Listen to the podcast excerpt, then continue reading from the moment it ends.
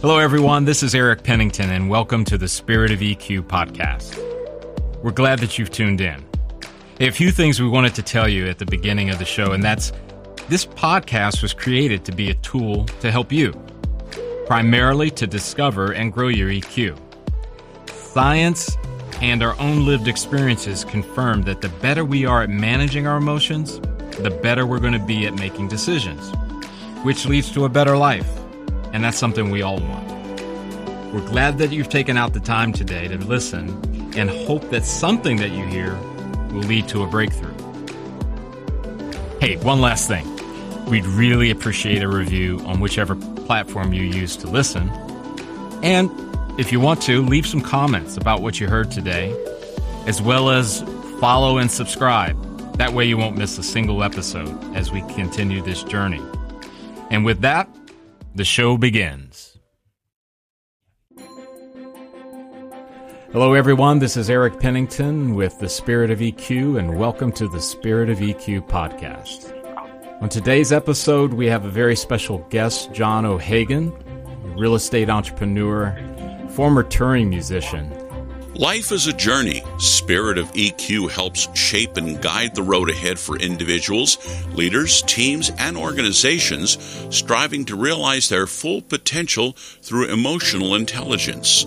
Spirit of EQ is a coaching and consulting company that assists individuals and businesses to reach their full potential by developing emotional intelligence. In business, managers and leaders recognize the value of training to develop leadership skills. What they may not realize is that those skills are far more effective when they pay attention to not only performance, but also to people.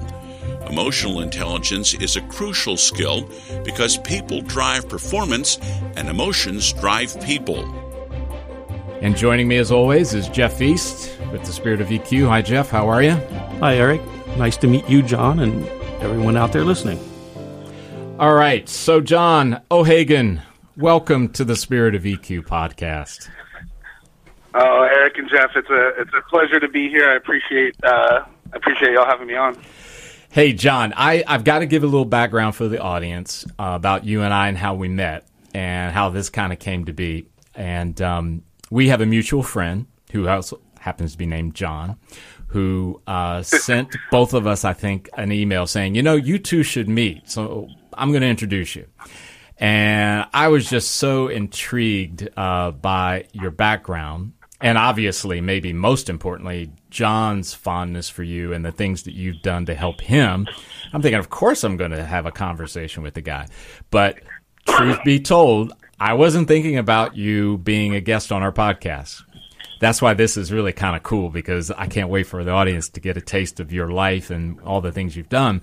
Um, but when we got on the phone, because uh, I know you had some, I, you wanted to know a little bit about podcasting and what we were doing with it. But when we got on the phone, we was talking, and and I didn't tell you this, John, but as you were talking, I'm going, man, this guy, he's got a voice and he's got a story. He'd be a great guest for us.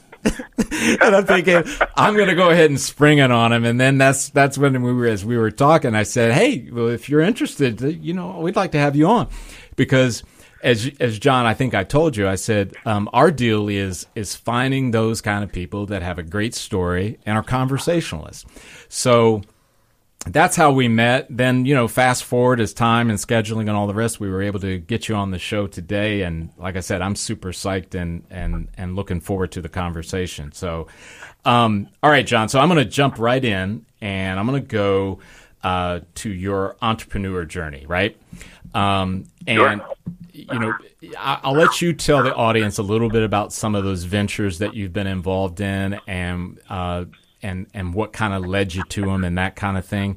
Um, and then I've got some other side questions around it that I'd love to to throw at you as well. So tell the audience how did you what what was the start of your entrepreneur journey? Oh man. Um, so first off, again, thanks thanks again for having me on here and. Um, yeah, I, I had no no idea that it would be a recruiting phone call. I thought I thought John would uh you know he, he spoke so um, with such great affinity for you that I was I was really excited to make make that connection, and I appreciate that you were willing to have a conversation with a stranger out of the blue.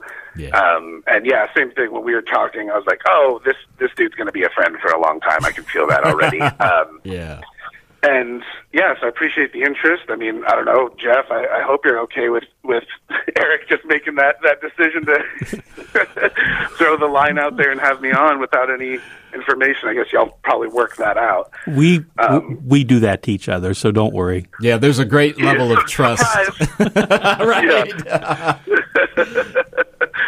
That's awesome. Um, okay, so my entrepreneurial journey, my both my folks, my mom and dad, um, as long as I've been alive, have been running their own business. My mom ran a, I guess the term would be like desktop publishing uh, before like computers were even like a like a like a commonplace practice. Mm-hmm, so I mm-hmm. grew up in like large weird warehouses full of like type like like physical metal type font like and printing presses and just really fun stuff when you're a kid uh i didn't realize that you know i was getting picked up from school and rather than going home like my friends i was i was set loose in this warehouse i'm surprised i have all my fingers now that I think, think about that i think about that as a father i need to have a conversation with my parents um, like but um, they were always talking business in the way that you know a family.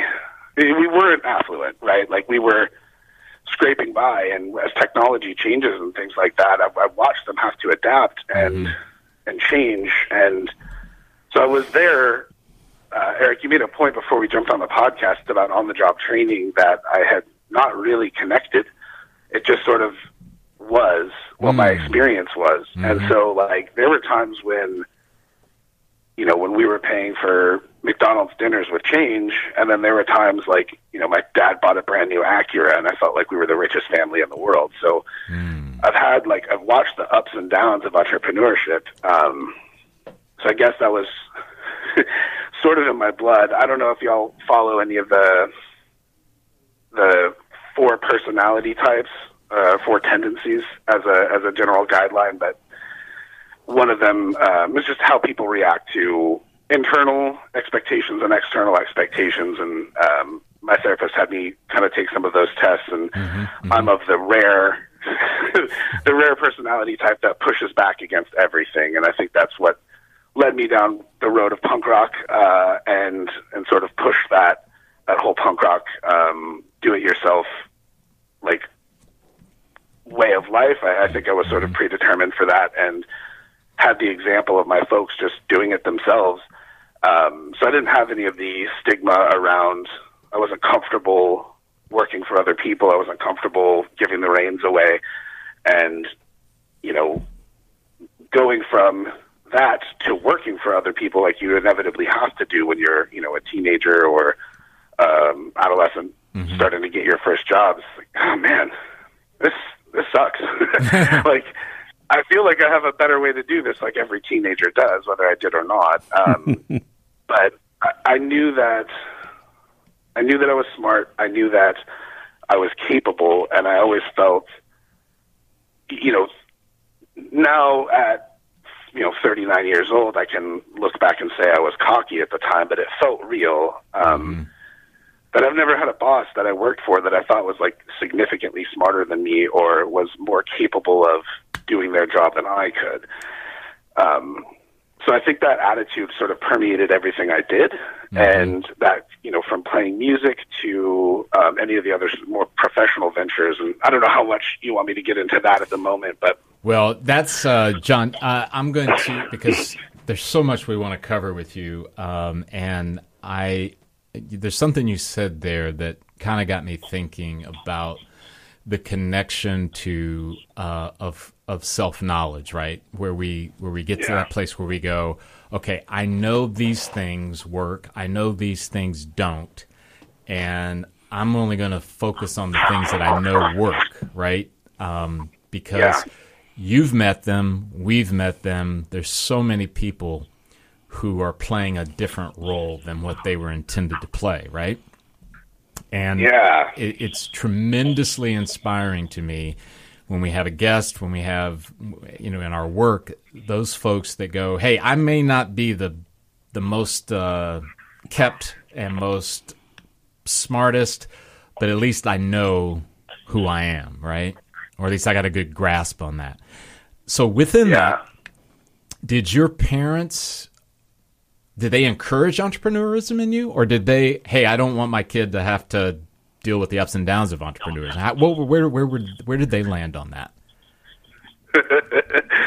so um my dad is very similar to me in the um like no one can tell me what to do. Mm-hmm. So inevitably he and i would clash. And i i we have a complicated relationship that is absolutely been it, it's been challenging at times but it is always based in love. And mm. so like i i don't have like I I wouldn't disparage my father.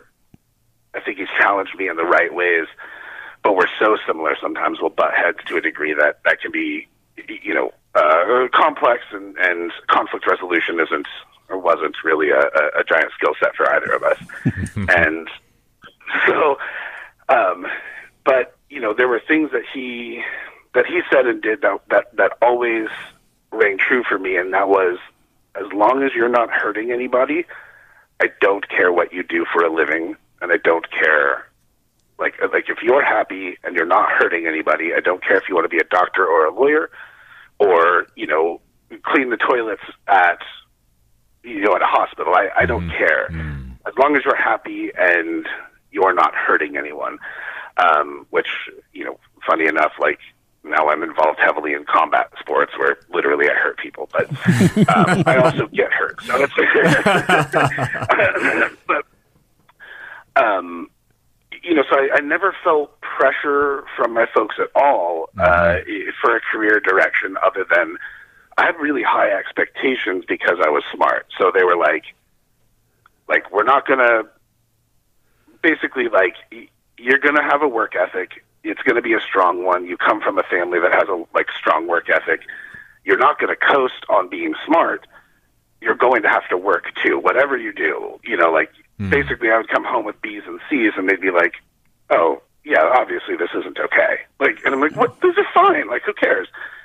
Like, no, you're an A student. You're you've got the smarts for it. We expect A's from you. Um, so I like I appreciate it. I didn't appreciate it at the time. I appreciate it now, understanding that they were building a work ethic in me without the expectations of like social. Like they didn't care what the Joneses were doing. They were doing their own thing, mm-hmm. and they didn't want me to worry about impressing them. But they didn't want me to slack and coast either. So Yeah. I think, you know, I think they, a little bit of them had that like you know my, my parents are i think second generation immigrants irish and italian and so from brooklyn they have a lot of cultural stuff from from back east that um you know follow, every, those things just follow all of us around to some yeah. degree right? Yeah absolutely. Um so i think they in the good times when you're an entrepreneur you're like i couldn't imagine doing anything else but then you know when something really bad happens and all the eyeballs are on you you can you know like, oh, I wish I would have just done yeah I wish I would just be working at Luby's cafeteria or whatever like and not have to deal with all this pressure.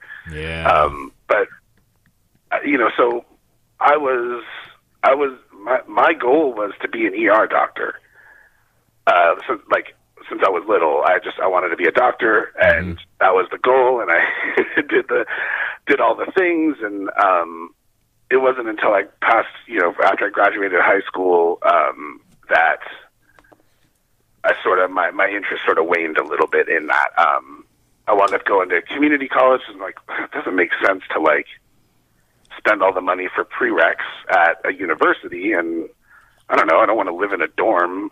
I just live at home, it's fine and do the prereqs because it's cheaper. My folks were willing to pay for college and had the ability to, so I had that privilege and I wanted to save them some money.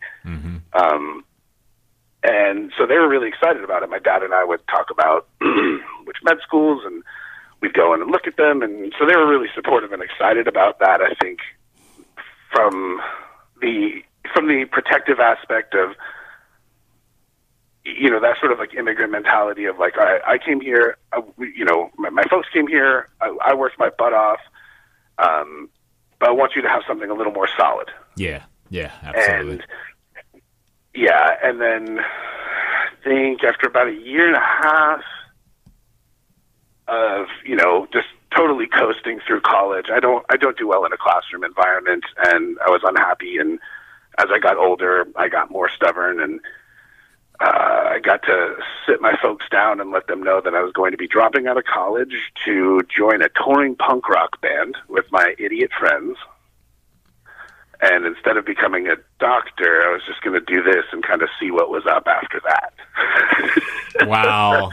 You know what, John? As you're mentioning that, there are uh, so many uh, similarities um, to you and I in our uh, I, I, consider it wiring. Uh, and, and I'm going to go back to um, our first conversation when we met.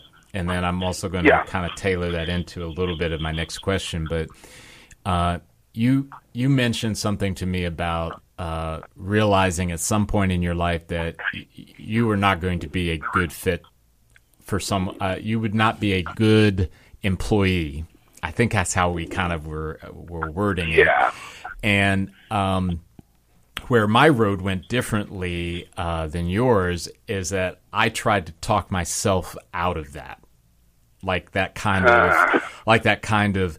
Well, I, I I can be a good employee, and I can stay in one place, and I can I can just put my, as much time as needed, and I and I, I can take it, and I can take it and it caught up to me and it smacked me so hard. And i realized and it took me a long time that eric this is who you are. This is who you are. Be What do you think it was that motivated that motivated that that sort of dysregulation where you were you were speaking out of both sides of your mouth to yourself? Well, I think the biggest part of it, John, was um, I was trying to be, uh, I was trying to be Superman to everyone I was closest to, and hmm. I connected that to performance. See, if I jump over this building in a single bound, number one, you're going to love me more, right? And then number two, Oh yeah. I'll get an award. I'll see. Look at they're applauding. Now, the the weird thing about this particular episode too, I have to say to the audience, is that this is the first time that we've ever done a show where we've had three bass players. Jeff is a bass player, I'm a bass player, and you, John, are a bass player. So what I'm about to say is going to connect both of you, and that idea of okay, um, the applause. As much as I was into the art, there was something about hearing somebody give that kind of response that was rather intoxicating, right? And Oh, yeah. and for me, if I if I played a certain note or a certain series of notes and it kind of triggered a great feeling and happiness for you, well, let me do that again. Cuz that just shows I'm really Superman, right? I'm I'm I am that guy. And I think Yeah. um, like in every situation with Superman, there's always the looming possibility of kryptonite. And in my case, I got kryptonite about 15 years ago. And through the recovery process, that's when I started to get to the conclusion that I'm not that guy. I'm not the corporate guy. I'm not the guy that's going to stay for 15, 20 years. I'm just not. And I was, I finally got, I got to a place where I was okay with that. I was actually good with that. So, yeah. you didn't feel like you had to show and earn love that was already you were already worth and, and entitled to. Yeah, absolutely. Because you know, as you, uh, all of us, uh, John, I think if we if we truly are going to just be blunt, honest about it, right? No one ever Yeah. came to me and said, um, "Oh, by the way, Eric, um, your mom, your dad, your wife, your kids are going to need you to be Superman. So here's your cape. Uh, here's the S on the front of your chest, um, and I will be back tomorrow to see how f- many buildings you've leaped over." because we get into these narratives and and these narratives in our head that that we just make agreements with. We just we just say, oh well, yeah, that's the way it must be. So therefore, I'm going to go do X, Y, and Z. Um, which I'll say this really briefly, and Jeff, I want you to jump in here. Um, I found this exercise, uh, and I can't remember her name, so I'm I'm not even going to try because I'll butcher it. But it's a little exercise that is designed to help us with those narratives, and the exercise goes something like this: Okay, I have this thought that I need to be Superman. Ask the question, Eric, is that true? Okay, and mm-hmm. then even if your answer is, well, yeah, of course, because I need to ask the question with a follow up, ask a follow up question that goes, Is it really true? Mm. The answer to is it really true in most cases, no, it's not. Then what are you what are you what are you gonna do? That that has helped me kind of deal yeah. with those narratives that quite frankly, John, Jeff, they're still around. I still have times where I go, hey, you know, if I uh, tell them about this great thing I did, I bet they'll applaud. I bet they'll I bet they'll think I'm I'm a really good guy. So you know this works. So anyway, okay, I'm yeah. going to pivot. Jeff, you.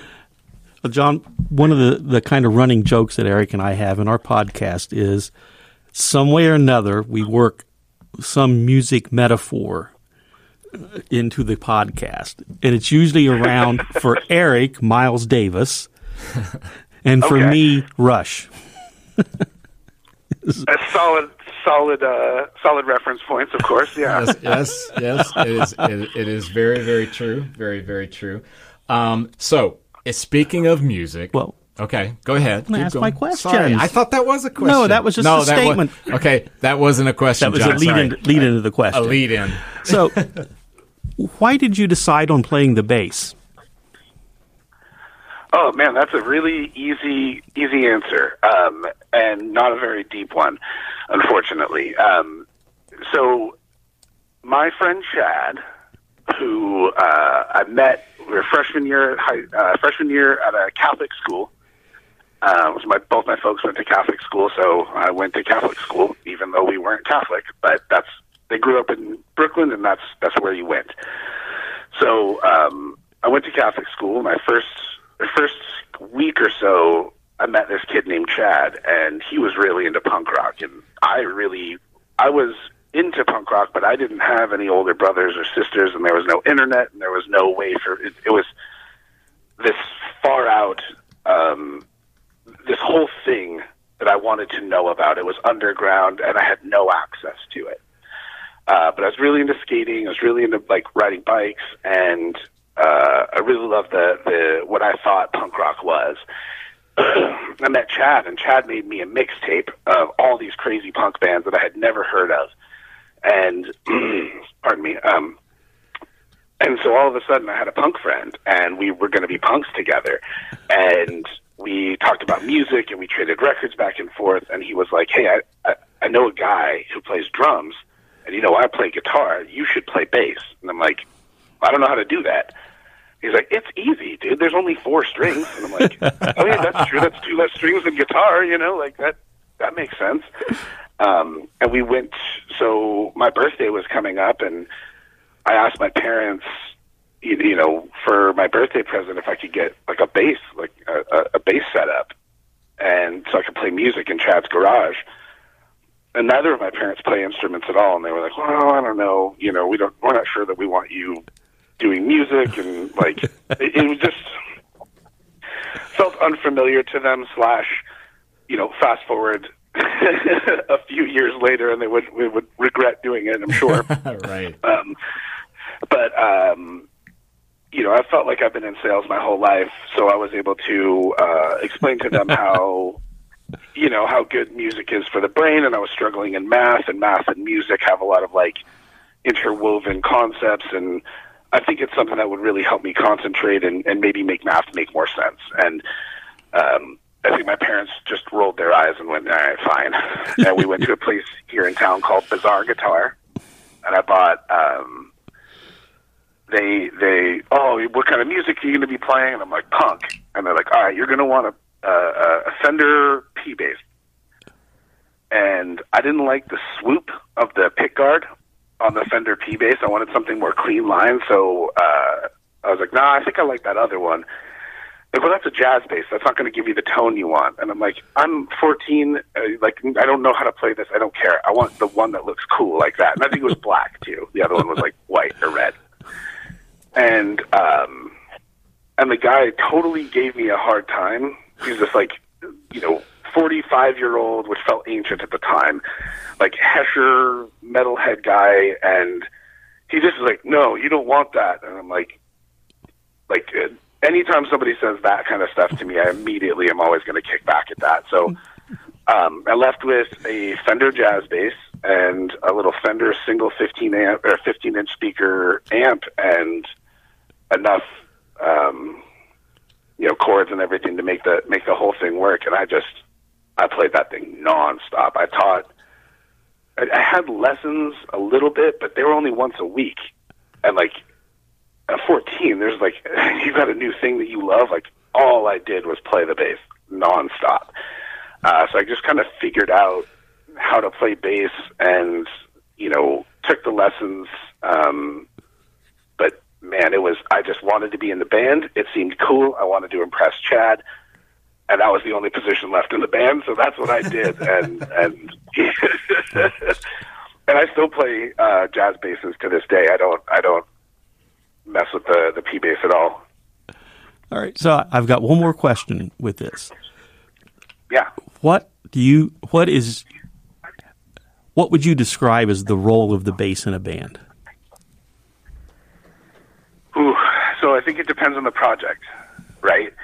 Um, in most of the bands that I've played bass in, I think of the bass as like a like scaffolding in between the drums and the guitars. So there's not a lot of melody in the, the punk bands I play in, and so I don't worry too much. And, and usually we're playing really fast, so there's not a lot of room for like any sort of filigree or, or show show offiness. Um, I, I like to think like obviously we're playing same or similar notes. You know, obviously want to introduce some dissonance into to a sound if the song calls for it. Um, but you know, like syncing up and bringing the the like the, the kick drum and like the the syncope between the kick drum and like the strum pattern of the guitar. So I think like the scaffolding that the that the song comes together in is just that like like keeping it driving and keeping the momentum um, while connecting those two instruments is, is really the the way that I see my role as a bass player. So, so how does it feel when you're doing that the way you want to do it? Um, I think that's one of those things that is real hard to describe unless you've done it. And there are, it's like, how do you, how does a surfer describe hitting the wave? Um, and really like, really just like locking in. Um, it feels like the most natural thing in the world. Like something else is like you're rather than creating, you found something that was already existing and needed to be there, and you kind of like play around it, and then once you find it, you're in. Um, and then it feels really natural and like, oh yeah, that's what was that's what I was searching for, which is weird because you are creating it, right? Um, but oh wow, that's a really You're doing a great job, by the way, in I never had to describing it. locking in. Yeah, because Jeff, I, to to John's point, um, and John, another area in which you and I have a connection because I play a Fender Jazz, yeah. and I have a 1979 uh, Fender Jazz, and um, at some point I'll tell you the story behind it and how it came to be for me. Please. Um, but I've customized it, and now because I was a big Jaco fan, right? So Jaco Pastorius was like I was that kid in his room listening to Jaco's lines over and over and over, trying to figure out what in the trying to figure out what Oh my gosh! And yeah, I would pick that guy, right? Because some of the stuff he did on that thing was just mind blowing. But um, what's interesting about that, uh, where I was going to go with it, is that you know, you know, it is hard to describe, and unless you've done it. And I, I had this situation a few weeks ago Uh, my wife is talking to me because now when I play, it's mostly for therapy, and and the the and the amount of time I can spend doing it is limited. But I, I've been learning the art of these micro moments of playing, right? And Yeah. uh, I'm playing this song that that that was fairly complex and everything. And my wife was asked, "Well, "So was it hard to to kind of?" And I said, "I don't know how to describe it. It's just I just knew what to do." And it wasn't because I was some virtuoso. It wasn't because, oh my gosh, look at you.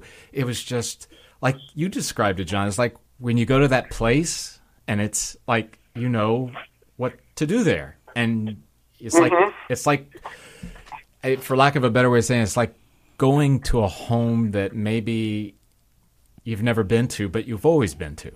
I, I don't know. I guess that's my way. Yeah, like one of those weird dreams where you you're in a Kmart, but somehow it's also your dad's house, and you know it. You're like, what? I, I don't understand. yeah, right, right, right.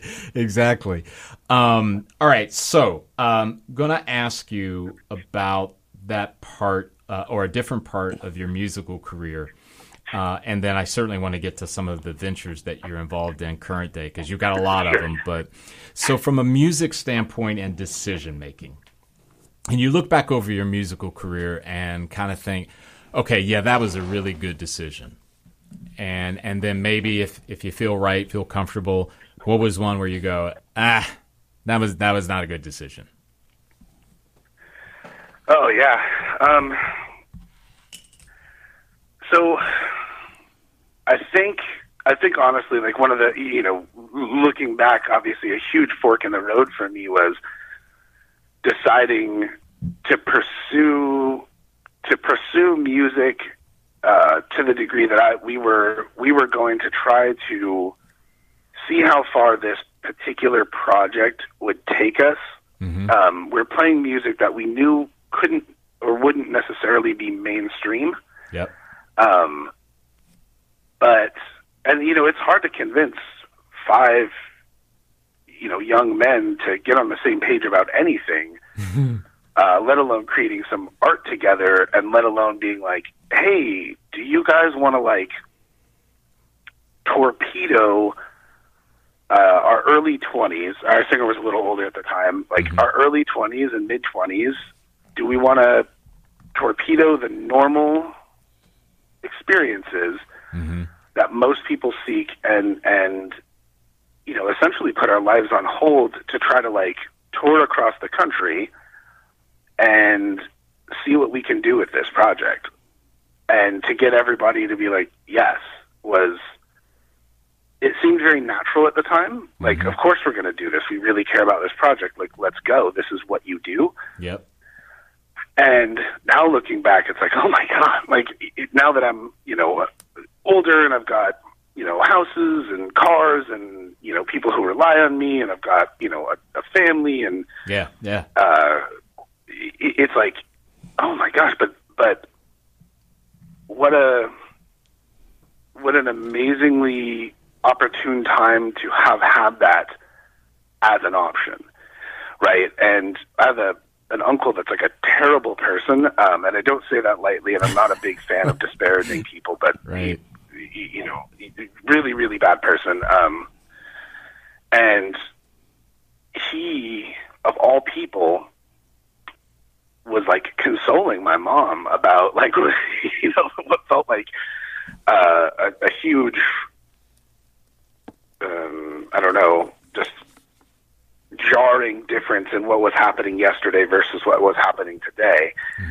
And he told her like, look, you know the the guy doesn't have a he's got no family, no mortgages. He's a bartender. You know, like he like who cares? Like um, let him go do this. This is the only time he can do this. He can't do this after he's in medical school debt. Like, right? Like, you can't go through med school and come out at 30 whatever years old and be like, I'm going to go play in a punk band. Like, Right. go make, you know, like I was lucky to come home from tour with, you know, 30 bucks in my bank account. And you can only kind of pull that off when you're in your, like, teens and, and early 20s if, if you've got folks that are like, yeah, you can keep your stuff here while you live in a van that smells like farts and five other men live in it, right? Like, there's, there's really only a short amount of time when you can pursue that. Like maybe if you're in a large band or a band that has like the potential for commercial success, but we were a punk band. Like there was no chance of us getting on the radio other than like the like ska punk hour show or what you know like Right, the, right, the right. like the small little snippet.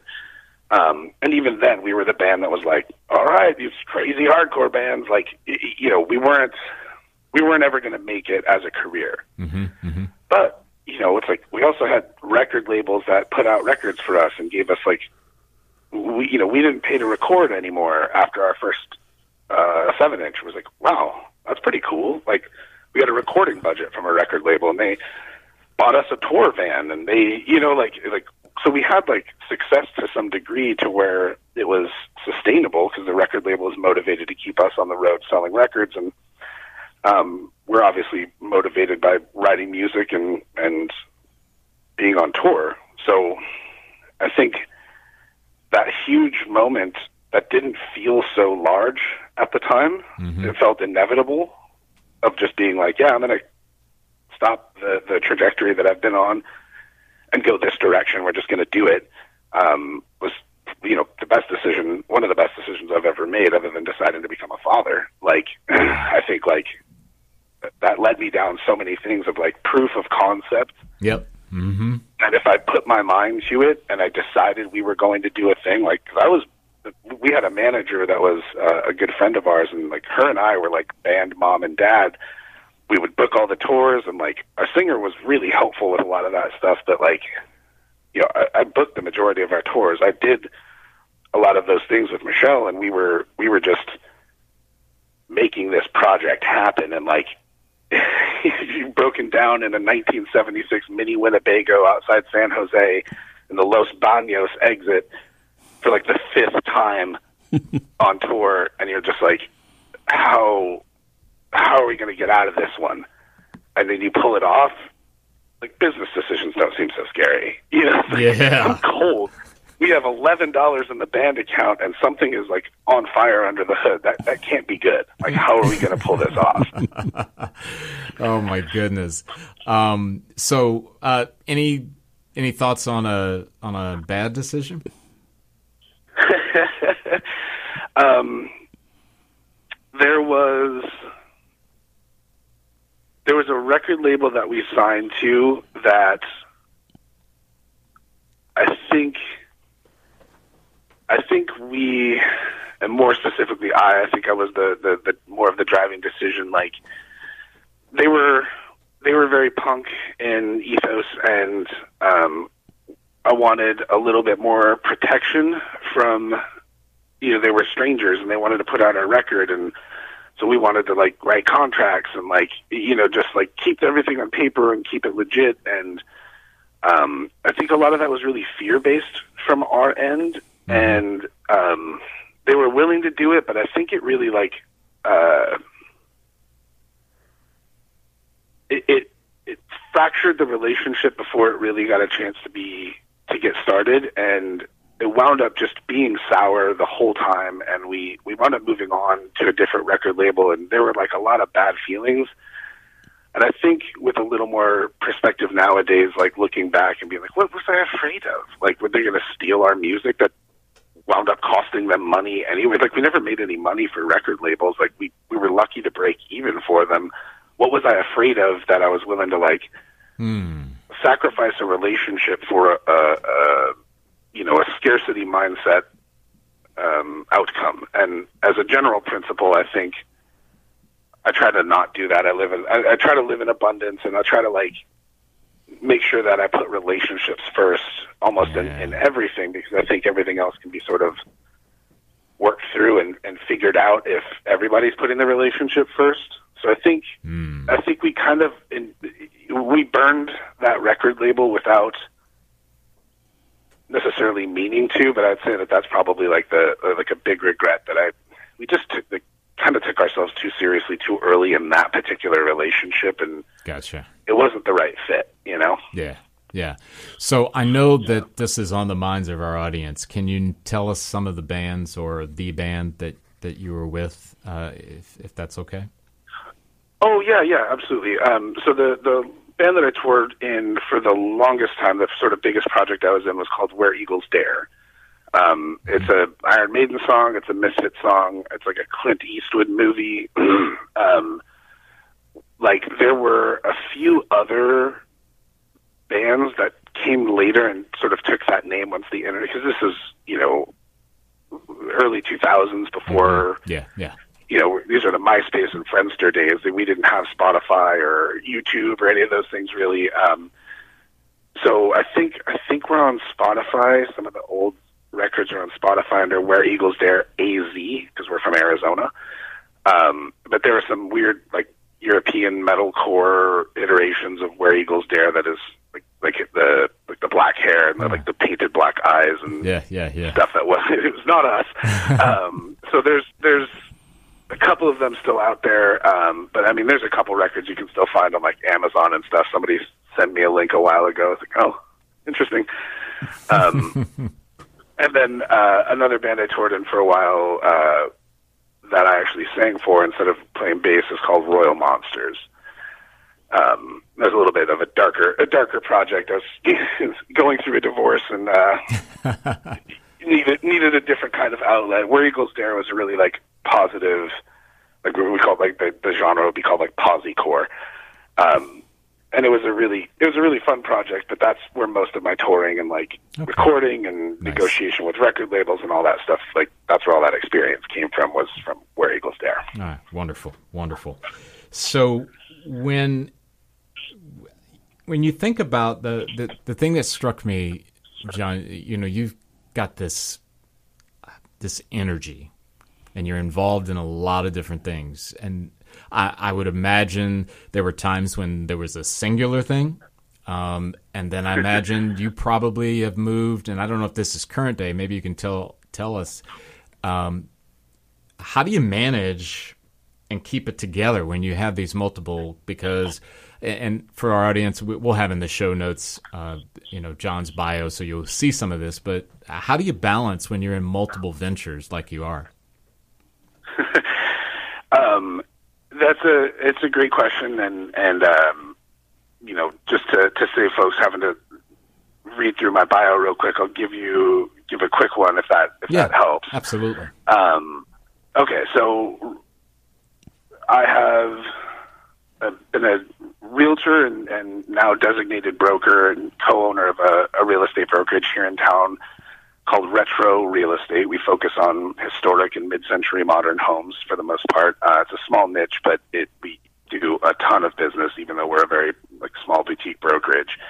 Um, we're working on getting franchises going up and down the West Coast and the Hawaiian Islands because those places have really beautiful, you, know, a, a large percentage of the homes in those areas are, are gorgeous mid-century or historic bungalows and things that are, are really inspiring architecture and inspiring homes, which I think, you know, the, the goal is always to live somewhere that, that helps you build a baseline and keeps you fulfilled. And um, I think that's like the key to a good life is, is feeling safe and, and inspired at home. So that's our goal as a brokerage. Um, so I've been doing that for about 14 years um, with some other companies and things like that, but now we run our own show, which is really fun. Um, I was the co-founder and co-owner of a tattoo sh- a tattoo shop here in Phoenix um, called Golden Rule Tattoo, and only a, a, about two months ago, I sold my shares to my business partners, uh, who are still two of my best friends, and one of them was the singer in the band I was mentioning that we we toured together. Oh, wow. Um, but yeah, so in, I think it was July 2009, we opened up our first tattoo shop with two artists other than him, and uh, grew into a shop that owns two buildings um, and 17 artists, about you know 25, 26 people, full staff, like a lot of families um, got to got to live a fulfilling life making art based on the you know on the, the business model we had. And golden rule tattoo is pretty uh, self-explanatory right we tried to overcome all the obstacles that people were concerned about they wanted a tattoo but are are you know put off by the image of tattoos so uh, you know our motto was clean, friendly, professional because that's what everybody worries about when they're going in. Yeah. Um, I'm really proud of that. We we got I think seven years running number one tattoo shop in Phoenix and in Arizona, and tons of awards, and just we built something really special. Um, but for me, it was time for me to focus on retro real estate and um, also train, teach, and compete in Brazilian Jiu Jitsu for the last 11 years. I'm a brown belt under Nathan Ziegler. It's like of Relson Gracie is the, the lineage of our our um, system here, and I teach twice a week. Uh, you know, competed in Japan, all over the country, and you know, trained all over the world. Whenever I'm out there, I trained in like a bombed out in uh, Split, Croatia. Uh, like it just, uh, it, Wow. it's been a, it's been an amazing journey, and and when I was talking about combat sports, like that, that's a big regulation for me uh, to be able to. If I don't train for a little while, whoever I'm dating or or married to is like, you need to go train, and like that is uh, a huge part of regulation for me. So. um you know, but it's it's more than a hobby, right? I've I've had professional jujitsu fights. I've I've it's not something that I try to make any money off of. Um, you know, if I'm if I'm going somewhere to teach a seminar, I'll you know like twenty bucks come in and I'll teach it. You're like, but I'm not trying to make a living Yeah, off of jujitsu. yeah, right, right. It's something I'm very passionate about, but I I don't I don't want to make that my living. Um, and I'll get into the answer of your question. It'll tie in here, I promise. No, no worries. Um, I can, I can feel you guys looking at the clock, and I'm sorry to everybody. and we're not and we're not this is great because i'm gonna i'm gonna forewarn you john i'm, I'm gonna kind of change my question around as you're unfolding this so but but keep going Okay. um, so I, so those are like, you know, and I'm a father. Um, my daughter Eleanor Danger is uh, six and a half years old, and uh, just the the light of my life. I mean, I have. She goes by Nora, and so like my fingers, I've tattooed on my fingers the words Nora's dad.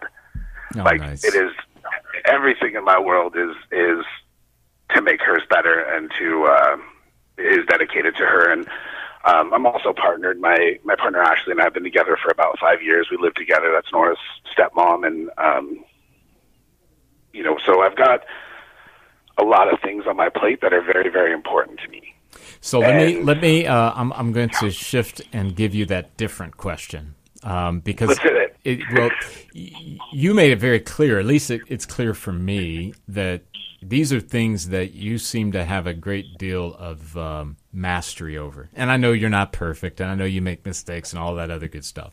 But you're not talking about it in a sense. I don't get a sense of like, well, we did this and we think we're going to do that, and then, well, we're not sure if that's going to work, but we, we now we're going to look at the, you know, it's not all over the map. So it's maybe more of the question is, John, um, is it just something in you that you know I've got to do some things? It's like you, you you're like you you hear the voice and you got to go. Do you, does that make sense? Oh yeah, um, ab- absolutely. And I I have again my my goal is never to disparage anybody. Right? I think everybody has their own journeys and they have all the things that are contributing factors to the way that they reflect the world that we all live in and, and all of that. But one of the most like jarring and unrelatable s- statements to me is I'm bored. Right? Hmm, hmm. Like I I have folks that I knew and and grew up with and that I care very deeply for and they'll say I'm bored and I'm like how are you bored? There are so many things I want to do.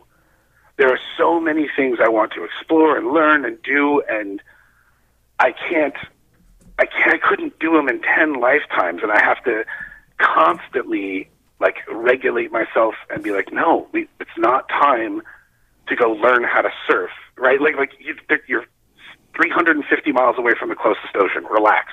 Like, and, and I love that. I love new skill acquisition. I love new, I love learning things. I love I love pursuing perfection while just face planting and like you know waking up with my face in the covered in sand and snot coming out of my nose. I'm like, oh my god, I'm terrible at this. How awesome is that? I love you know getting a little bit better. I'm like you know, in jujitsu, I'm getting my ass kicked every single day. Like I've been doing this for 11 and a half years. I train more than most people, and every single day there is somebody sitting on my head, cranking my arm while I'm yelling tap. Like there is no mastery of that. The levels of that run so deep that Mm. I'll never. I could dedicate 10 lifetimes, and I'll just never be the best in the world. So I love the pursuit of that, but Yeah. um, like those those micro victories and those mini those, those those mini like oh my god I lasted for five minutes with him without getting tapped instead of two minutes like that feels like I won like I'm rolling around the gym like ripping my shirt off yelling I didn't he, he beat me but it, at least no it took him five minutes this time like that's such a bizarre thing for most people you know to to get behind but I've got the, the moment my eyes open I'm just like excited about the potential for the day Yeah. and what can I do today that's you know everybody has off days or whatever but like there's so many things I want to do and there's so many ways that I want to like help people and there's so many ways that I want to make Nora's life better or Ashley's life better or my folks or like like people around me that like that I care about like there's not enough there's just not enough time so Yeah. yeah, like yeah, I for sure feel like oh, I gotta go. And my my big thing and like the stuff that I talk to my therapist about, right, is like, all right, and not to be pandering, but the the the EQ analogy for like front of house is what I actually like use uh, in my like. I have all these things on a on a soundboard, and you know, as you push on a soundboard one level up, right, main vocals, lead vocals up, the others come down. And that to me is what life is. Like, okay, if I know I have a fight coming up, I need to put more time into jujitsu, which means that I know that I'm giving up spending time with my daughter. I know that I'm giving up spending date night with Ashley. I know that I'm like retro real estate. That more of my, um, you know, more of my stuff is going to fall on my buyer's agents or my, you know, my partner Rochelle or like. I know that to pursue something else means giving something else up and trying to regulate with that is like and be realistic with that is okay do i want to learn how to surf like no not i'm not willing to do what it takes to learn how to surf because that means giving up a lot of other important things Wow. so that that is how i've learned to um, regulate and that's like a big decision of why i sold my shares to my partners at the tattoo shop. It's like i'm not as passionate about it as they are and that project deserves people who are all in. Got and i'm all in on retro real estate. I love that stuff. I can't wait to like get those get those things going. And i did what i wanted to at golden rule and um you know i owe it to the other things in my life that the other obligations and obligations has a pejorative context but i don't i don't view it like that like i'm so lucky to be counted on and so Oh, I, I think like I serve, I serve those obligations, and I owe those obligations, and it's like at my pleasure, like to do those things. So oh, that's great. it's it's a game of just playing with that EQ board to make sure that I'm not letting anything go all the way down. Yeah. You know, Yeah. Yeah. Yeah. One of the things that you said was that, that struck me is you want to make things better for other people. With your retro real estate, that's the name of the company.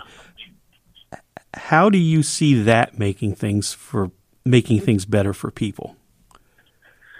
oh, I've got a big, I've got a lot of things to say on that. I'll, I'll try to keep it succinct, but um, you know, pack a lunch for a moment, boys.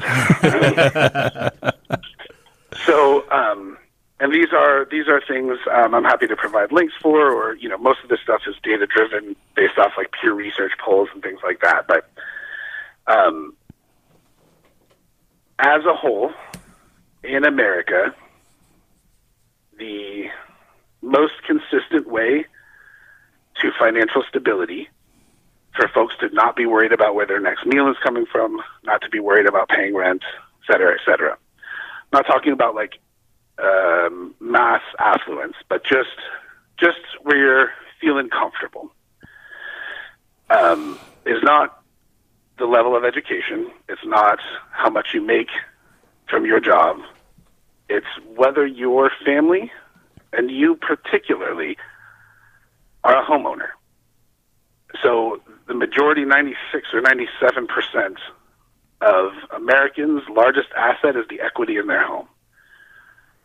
We look at the statistics between the wealth disparity among minoritized folks, black folks, brown folks, and white folks.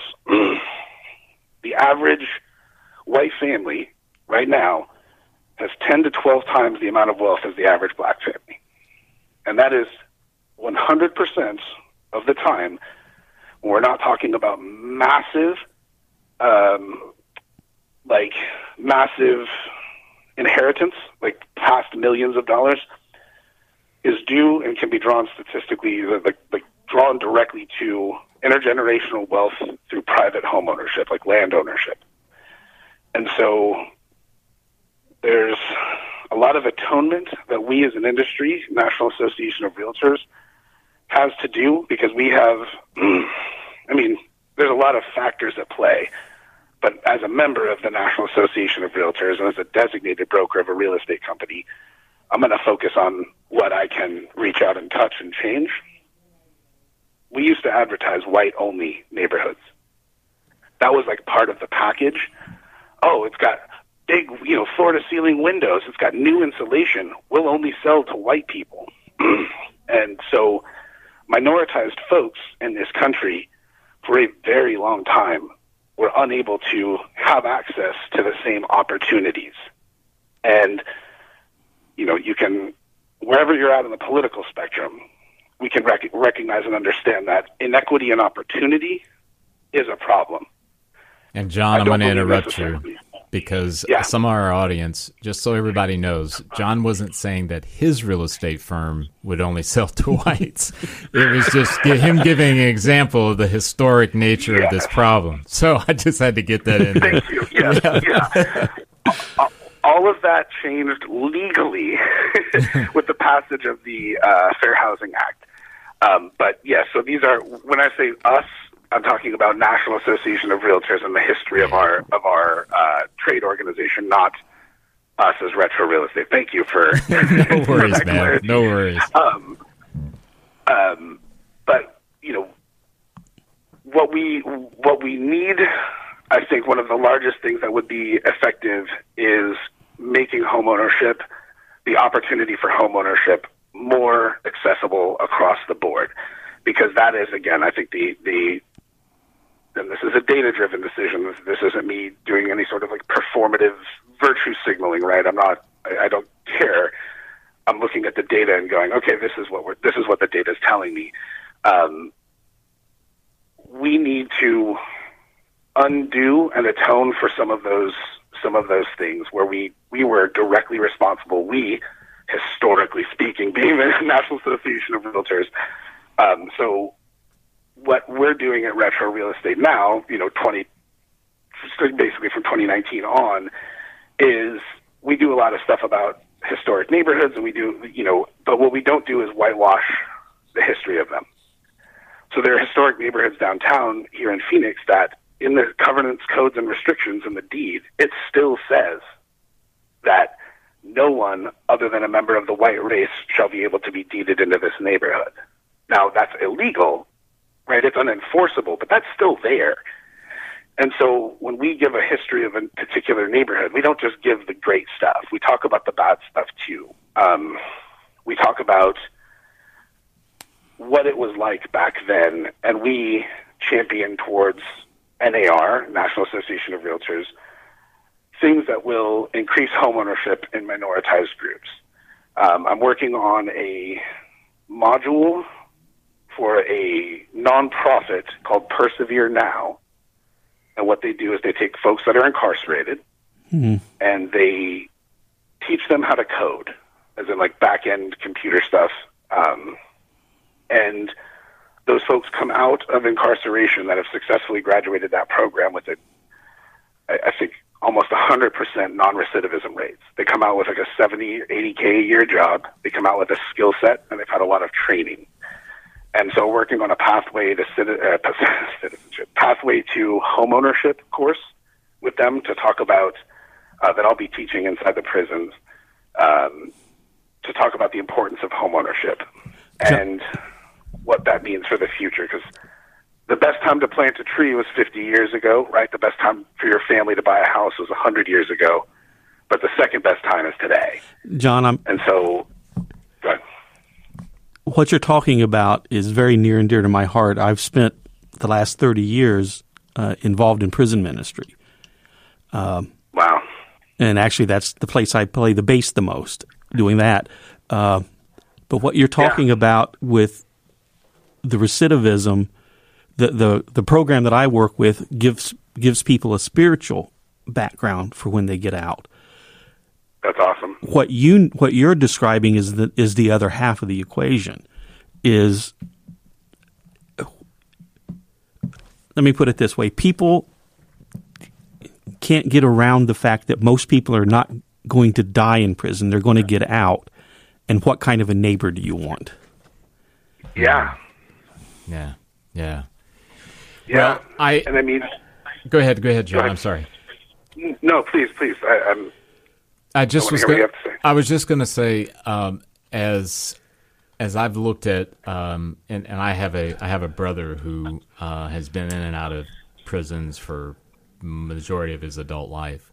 Um, most of that through his own decision making that kind of led to it as far as uh, substance. But one of the things that I can tell you just from my experience, um, and America has done a lousy job. Um, it, it, it's almost like the equation of um, if John, you, Jeff, and I are going to a car dealership, and you, you, guys are coming with me because I'm going to buy a, a, new car, and uh, you guys are excited for me because I've been wanting this car, mm-hmm. and um, you hear me say to the dealership, you know what? You can get rid of those two back tires. I only need two.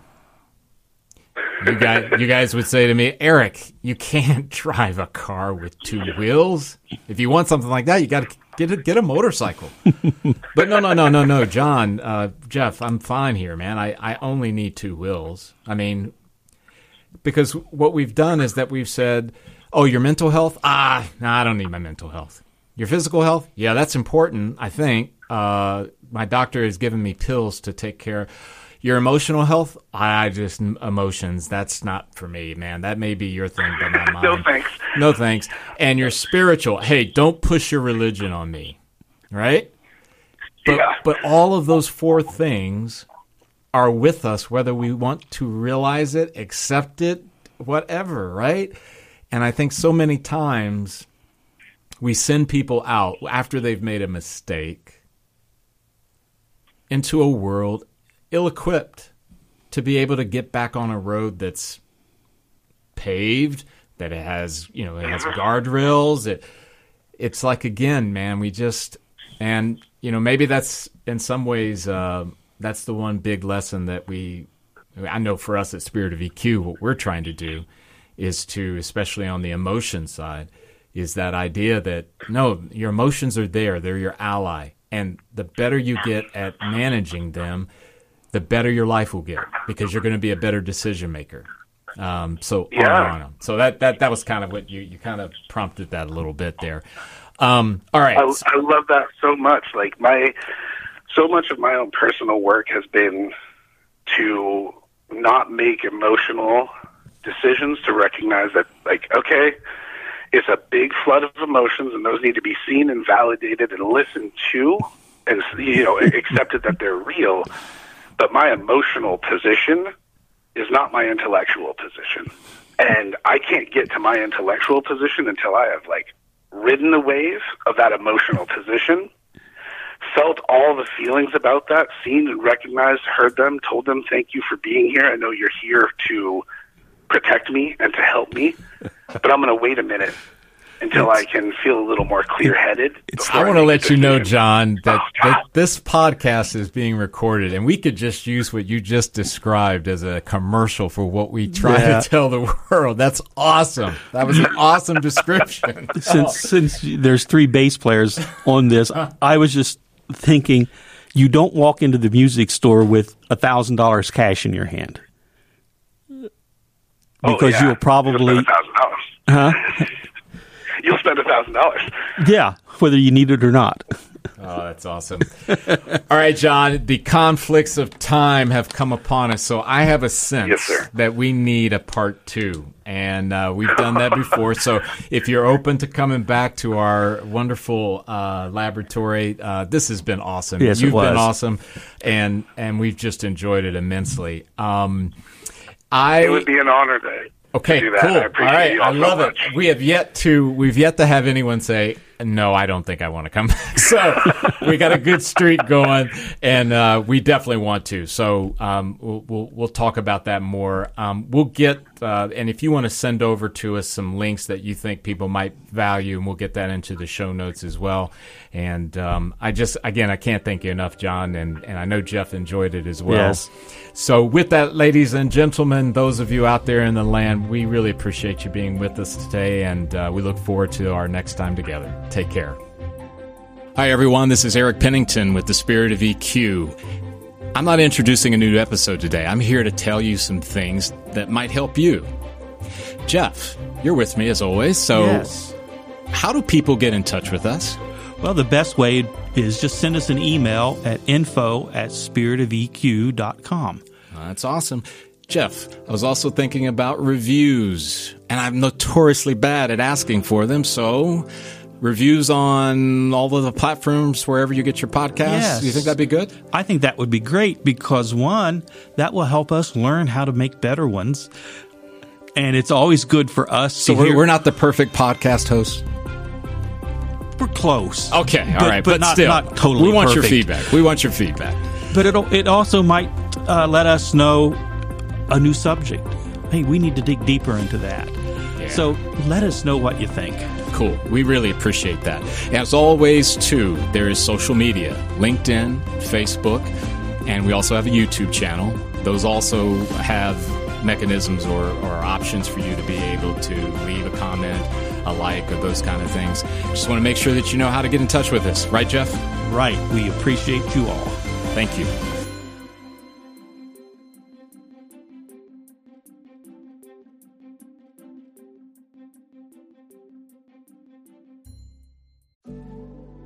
Hi, everyone. This is Eric Pennington with the Spirit of EQ.